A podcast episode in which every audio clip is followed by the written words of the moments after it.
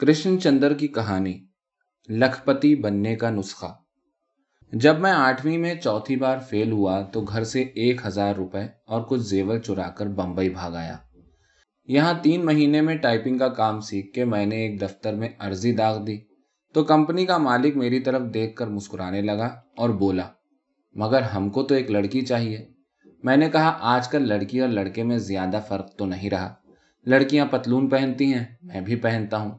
لڑکیاں بشرٹ نما بلاؤز پہنتی ہیں۔ میں بلاؤز نما بشرٹ پہنتا ہوں۔ لڑکیوں کے بال کٹے ہوئے ہوتے ہیں۔ میرے بال بھی کٹے ہوئے ہیں۔ پھر میں کس طرح کسی لڑکی سے کم ہوں؟ کمپنی کے مالک نے میرے سامنے میری عرضی کے چار ٹکڑے کر دیے اور بولا، تم تو احمق ہو، چلے جاؤ۔ میں چلا آیا۔ پھر میں نے تین مہینے کا کورس لے کے بجلی کے پنکھوں کی مرمت کا کام سیکھا اور کام سیکھ کے ایک کمپنی میں عرضی دی جو یہی کام کرتی تھی۔ کمپنی کا صاحب بولا، کیا تم بجلی کے پنکھے کے پرزے توڑ سکتے ہو? جی نہیں، جوڑ سکتا ہوں۔ کیا تم بجلی کے پنکھے اس طرح جوڑ سکتے ہو کہ ہر تیسرے مہینے پھر ان کی مرمت کی ضرورت پڑ جائے؟ صاحب نے پھر پوچھا جی نہیں، میں نے فخریہ لہجے میں کہا، میں بجلی کا پنکھا ایسا عمدہ مرمت کر کے دوں گا کہ ایک سال تک تو اس کا ایک پرزا تک خراب نہ ہوگا۔ تو پھر تم ہمارے کام کے آدمی نہیں ہو۔ صاحب نے جواب دیا اور میری عرضی کے آٹھ ٹکڑے کر دیے۔ اس کے بعد میں ایک اسٹرکچرل اسٹیل مل کے دفتر میں گیا اور بڑے صاحب سے جا کر بولا، مجھے کام چاہیے۔ کیسا کام؟ وہ بولے، کیسا بھی کام ہو، میں کروں گا۔ میں نے جواب دیا۔ وہ بولے، مگر تم کیا کام کر سکتے ہو؟ میں بولا، میں فرش پر جھاڑو دینے کے کام سے آپ کے دماغ میں جھاڑو پھیرنے تک کا کام کر سکتا ہوں۔ میرا جواب سن کر وہ مسکرائے، بولے تمہارے جواب سے معلوم ہوتا ہے کہ تم سیٹھ کستوری چند کے داماد ہو۔ میں نے کہا جی نہیں۔ وہ بولا، تو پھر تم ضرور سیٹھ دھتوری چند کے نواسے ہو۔ میں نے کہا، میں وہ بھی نہیں ہوں۔ وہ بولا، تو پھر تم ضرور سیٹھ فتوری چند کے ممیرے بھائی کے، خلیرے بھائی کے، چچیرے بھائی کے پھوپیرے بھائی کے، اس کا دم پھول گیا۔ میں نے کہا جی میں وہ بھی نہیں ہوں۔ تو وہ کڑک کر بولا، تو پھر تم یہاں کیا کرنے آئے ہو؟ Get out. گیٹ آؤٹ ہو کر میں چلنے لگا۔ چلتا رہا چلتا رہا اور سوچتا رہا، اب میں کیا کروں؟ ماں کے زیور ختم ہو چکے تھے اور ایک ہزار میں سے صرف ایک سو بارہ روپے بچے تھے۔ چلتے چلتے میں نے غصے میں ایک بلڈنگ کی دیوار کو مکہ مارا، مگر دیوار نہیں ٹوٹی کیونکہ سیمنٹ کی تھی۔ پھر میں نے غصے سے پاؤں پٹک دیا، مگر سڑک کنکریٹ کی تھی۔ اس پر بھی گڈھا نہیں پڑا۔ تو میں نے بجلی کے کھمبے کو ایک زور کا گھونسا دیا، مگر وہ فولاد کا بنا ہوا تھا۔ اس لیے اس کا رد عمل بھی ہمدردی کا ثابت نہ ہوا۔ چلتے چلتے سہ پہر کے قریب مجھے سخت بھوک لگی تو میں ایک اسپورٹس کی دکان میں گھس گیا۔ دکان میں کرکٹ، ہاکی، فٹ بال اور ٹینس کے سامان کے ساتھ ساتھ کانچ کے خوبصورت باؤل میں گول گول سفید رسگلے رکھے ہوئے تھے۔ میں نے ان کی طرف اشارہ کر کے دکاندار سے کہا، بڑے عجیب ہو، اسپورٹس کی دکان پر رسگلے رکھتے ہو؟ وہ بولا، یہ بمبئی ہے، یہاں سب چلتا ہے۔ میں نے کہا مجھے دو روپے کے رسگلے دو۔ اس نے دو روپے لے کر کانچ کے باؤل میں سے دو رسگلے نکالے۔ میں نے کہا، بازار میں تو رسگلا دو آنے کا ایک ملتا ہے۔ وہ بولا، یہ اسپیشل ٹائپ کے رسگلے ہیں۔ میں نے کہا، تو پھر چار دے دو۔ اس نے مجھے ایک لفافے میں چار روپے کے چار رسگلے ڈال کر دے دیے۔ میں لفافہ لے کر باہر نکل آیا۔ آگے بڑھا تو ایک جوہری کی دکان پر بڑے عمدہ اور خوبصورت کیلے نظر آئے۔ ہرے ہرے اور خوب موٹے تازے چمکتے ہوئے۔ میں نے کہا، تم بھی عجیب آدمی ہو، جوہری کی دکان پر کیلے رکھتے ہو۔ وہ بولا، سونا بیچنا منع ہے، اس لیے کیلے بیچتا ہوں۔ میں نے پوچھا، کیا بھاؤ دو گے؟ چھ روپے درجن اس نے جواب دیا، چھ روپے درجن میں نے حیرت سے چلا کر کہا، بارہ آنے درجن کے بھاؤ سے بازار میں جتنے کیلے چاہو خرید لو۔ وہ بولا، یہ اسپیشل ٹائپ کے کیلے ہیں۔ میں نے کہا اچھا تو ایک درجن دے دو۔ اس نے ایک درجن کیلے ایک بڑے سے لفافے میں ڈال کر میرے حوالے کیے۔ میں دکان سے باہر نکل آیا اور میٹرو سنیما کے سامنے کے میدان میں چلا گیا کہ کھلی دھوپ میں ہری ہری گھاس پر بیٹھ کر اپنا کھانا کھا لوں۔ گھاس پر ایک کونے میں دوسرے لوگوں سے الگ تھلگ ایک جگہ تلاش کر کے بیٹھ گیا اور اپنے دونوں لفافے کھولنے لگا۔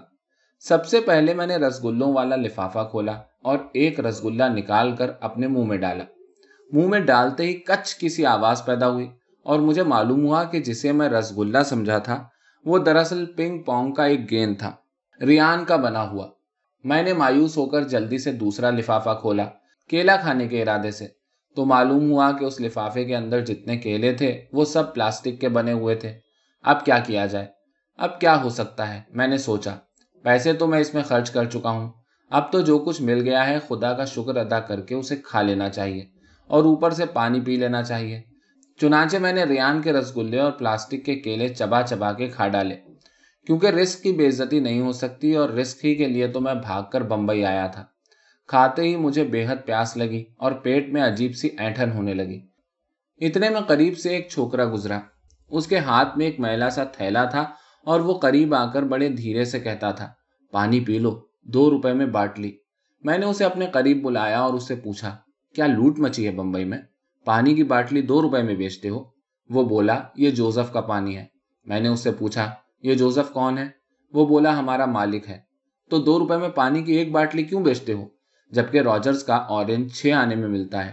وہ بولا، مگر یہ اسپیشل ٹائپ کا پانی ہے، پہلی دھار کا۔ میں نے پہلی دھار کا پانی آج تک نہیں چکھا تھا۔ چلو، آج یہ بھی ہو جائے۔ جیب میں ایک سو کے نوٹ کے علاوہ ابھی دو روپے باقی تھے۔ لہٰذا ایک باٹلی خرید کر حلق میں انڈیل لی۔ حلق میں جاتے ہی ایسا لگا جیسے چاروں طبق روشن ہو گئے ہوں۔ دماغ میں جتنے جالے تھے، سب صاف ہو گئے۔ ہر چیز روشن، واضح اور اپنی صحیح صورت میں دکھائی دینے لگی۔ میں ایک چھلانگ لگا کر اپنی جگہ سے اٹھ بیٹھا اور سو کے نوٹ کو اپنی مٹھی میں لے کر سیدھا کالبا دیوی روڈ کے کاٹن ایکسچینج کی طرف بھاگنے لگا۔ کاٹن ایکسچینج کے اندر عجب بھگدڑ مچی ہوئی تھی۔ غل گپاڑا نوچ کھسوٹ۔ لوگ ایک دوسرے کے قریب ایک ایک فٹ کے فاصلے پر کھڑے ہو کر بھی اس طرح چلاتے تھے، جیسے ان کا مخاطب ان سے ایک ہزار گز کی دوری پر ہو۔ وہ چیخ چیخ کر کہہ رہے تھے، لیا، دیا، بیچا، خریدا، مندی، چڑھتی، سات اوپر، آٹھ نیچے۔ چالیس ہزار گاٹھیں، ستر ہزار گاٹھیں، ڈیڑھ لاکھ، دو لاکھ۔ میں غصے سے چلایا۔ ایک دلال میرے پاس آیا، بولا، بیچتے ہو؟ ہاں بیچتا ہوں، میں نے غرا کے کہا، اور خریدتا بھی ہوں۔ کس بھاؤ سے؟ اس نے مجھے شانے سے پکڑ لیا تاکہ میں بھاگ کر کسی دوسرے دلال کے پاس نہ چلا جاؤں۔ سات اوپر، نو نیچے، میں نے بلند آواز میں کہا۔ سات اوپر، نو نیچے، وہ خوشی سے چلایا، جیسے میری بات کا اسے یقین نہ آیا ہو۔ ہاں سات اوپر، نو نیچے، میں نے اسے دوہرا کر کہا۔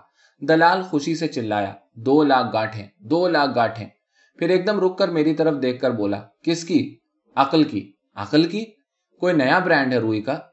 اس نے میری طرف شبہ کی نظروں سے دیکھتے ہوئے پوچھا اسپیشل ٹائپ کا برانڈ ہے یہ؟ میں نے جواب دیا، اس نے میری آنکھوں میں آنکھیں ڈال کے کہا، تم چرت رام اینڈ کمپنی کے آدمی ہو نا؟ اور کس کا دکھائی دیتا ہوں میں تمہیں؟ میں نے گرج کر کہا، پہچانتے بھی نہیں ہو؟ اس نے میرا کندھا تھپ تھپا کر کہا، ایسے ہی پوچھ لیا تھا صاحب جی خاطری کر لینا اچھا ہوتا ہے۔ پھر وہ مجھے چھوڑ کر آگے بڑھ گیا اور اپنے سے تین فٹ کے فاصلے پر کھڑے ہوئے آدمی کے کان میں اپنا پورا حلق پھاڑ کر بولا دو لاکھ گانٹھیں چرت رام اینڈ کمپنی دو لاکھ گانٹھیں سات اوپر، نو نیچے۔ اور بیچ میں صفر میں نے لکما دیا۔ اور بیچ میں صفر، وہ چلاتا ہوا آگے بھیڑ میں غائب ہو گیا۔ کوئی آدھے گھنٹے تک میں بھیڑ کے کنارے باہر کھڑا یہ گل کپاڑا دیکھتا رہا۔ اور جب میں مایوس ہو گیا کہ وہ دلال واپس نہیں آئے گا، تو میں باہر جانے کے لیے مڑا۔ اتنے میں وہ دلال بھیڑ کو چیرتا ہوا دوڑتا دوڑتا میرے پاس آیا۔ اور آ کر اس نے میرے ہاتھ میں باسٹھ ہزار روپے کے نوٹ تھما دیے۔ بولا میں نے اس میں سے کمیشن کی کٹوتی نہیں کی ہے۔ میں نے کہا، تو کر لو نا۔ سیٹ کو بولے بغیر اس نے ذرا حیرت سے کہا۔ میں سیٹ کو بول دوں گا۔ وہ پونا گیا ہے۔ اچھا تو دو ہزار دے دو۔ دو ہزار کٹوتی کے دے کر میں ساٹھ ہزار لے کر کاٹن ایکسچینج سے نکلا اور ایکسچینج کے باہر ٹیکسی میں بیٹھ کر میں نے ٹیکسی والے سے کہا، چلو، بمبئی کے باہر کہیں بھی لے چلو۔ اور میں نے دل میں سوچا کہ اب چرت رام اینڈ کمپنی کے اور میرے درمیان جتنا بھی فاصلہ یہ ٹیکسی جتنی بھی جلدی کر دے، اتنا ہی اچھا ہے۔ باندرا کے قریب پہنچ کر مجھے بڑے زور سے پیشاب لگا۔ میں نے ادھر ادھر دیکھا، کچھ سمجھ میں نہیں آیا۔ پھر ٹیکسی کے فرش پر نگاہ ڈالی، مگر ٹیکسی ڈرائیور ایک بھاری بھرکم مچھیل پٹھان تھا۔ اس لیے میں گھٹنے دبا کے بیٹھ گیا اور ٹیکسی والے سے کہا، لنکنگ روڈ پر فوراً لے چلو۔ کیونکہ مجھے یاد آ رہا تھا کہ لنکنگ روڈ پر سڑک کے دو رویا بہت سے پلاٹ خالی تھے، جہاں ابھی تک بلڈنگیں نہیں بنی تھیں۔ ٹیکسی والے نے شہ پا کر زور سے بھگائی۔ ایک خالی پلاٹ کے قریب جا کر میں نے کہا، ٹیکسی روک دو۔ ٹیکسی رکتے ہی میں تیر کی طرح ٹیکسی سے نکلا اور بھاگتا ہوا خالی پلاٹ کے قریب جا کر اندر چلا گیا۔ اندر جاتے ہی ایک آدمی میرا راستہ روک کے کھڑا ہو گیا۔ شکل و صورت سے سندھی معلوم ہوتا تھا۔ تم کیا پلاٹ خریدنے کو آیا ہے؟ اس نے مسکرا کر پوچھا۔ ہاں میں نے جلدی سے کہا۔ مگر آگے سے ہٹ جاؤ ذرا۔ کتنے میں لوگے؟ وہ پھر میرا راستہ روک کر بولا۔ جتنے میں دے دو۔ میں نے کہا۔ مگر میں بہت جلدی میں ہوں اس وقت۔ آگے سے ہٹ جاؤ، ذرا مجھے فارغ ہو لینے دو۔ وڑی اتنی جلدی کیسے فارغ ہوگا؟ وہ سندھی اپنی بانچیں کھلاتے ہوئے بولا، یہ پلاٹ سیٹ شرشروانی کا ہے۔ ڈیڑھ لاکھ میں ملے گا۔ پچیس ہزار ایڈوانس لے گا ہم۔ آج ایڈوانس دے کر سودا پکا کر جاؤ۔ وڑی باقی کل دے دینا۔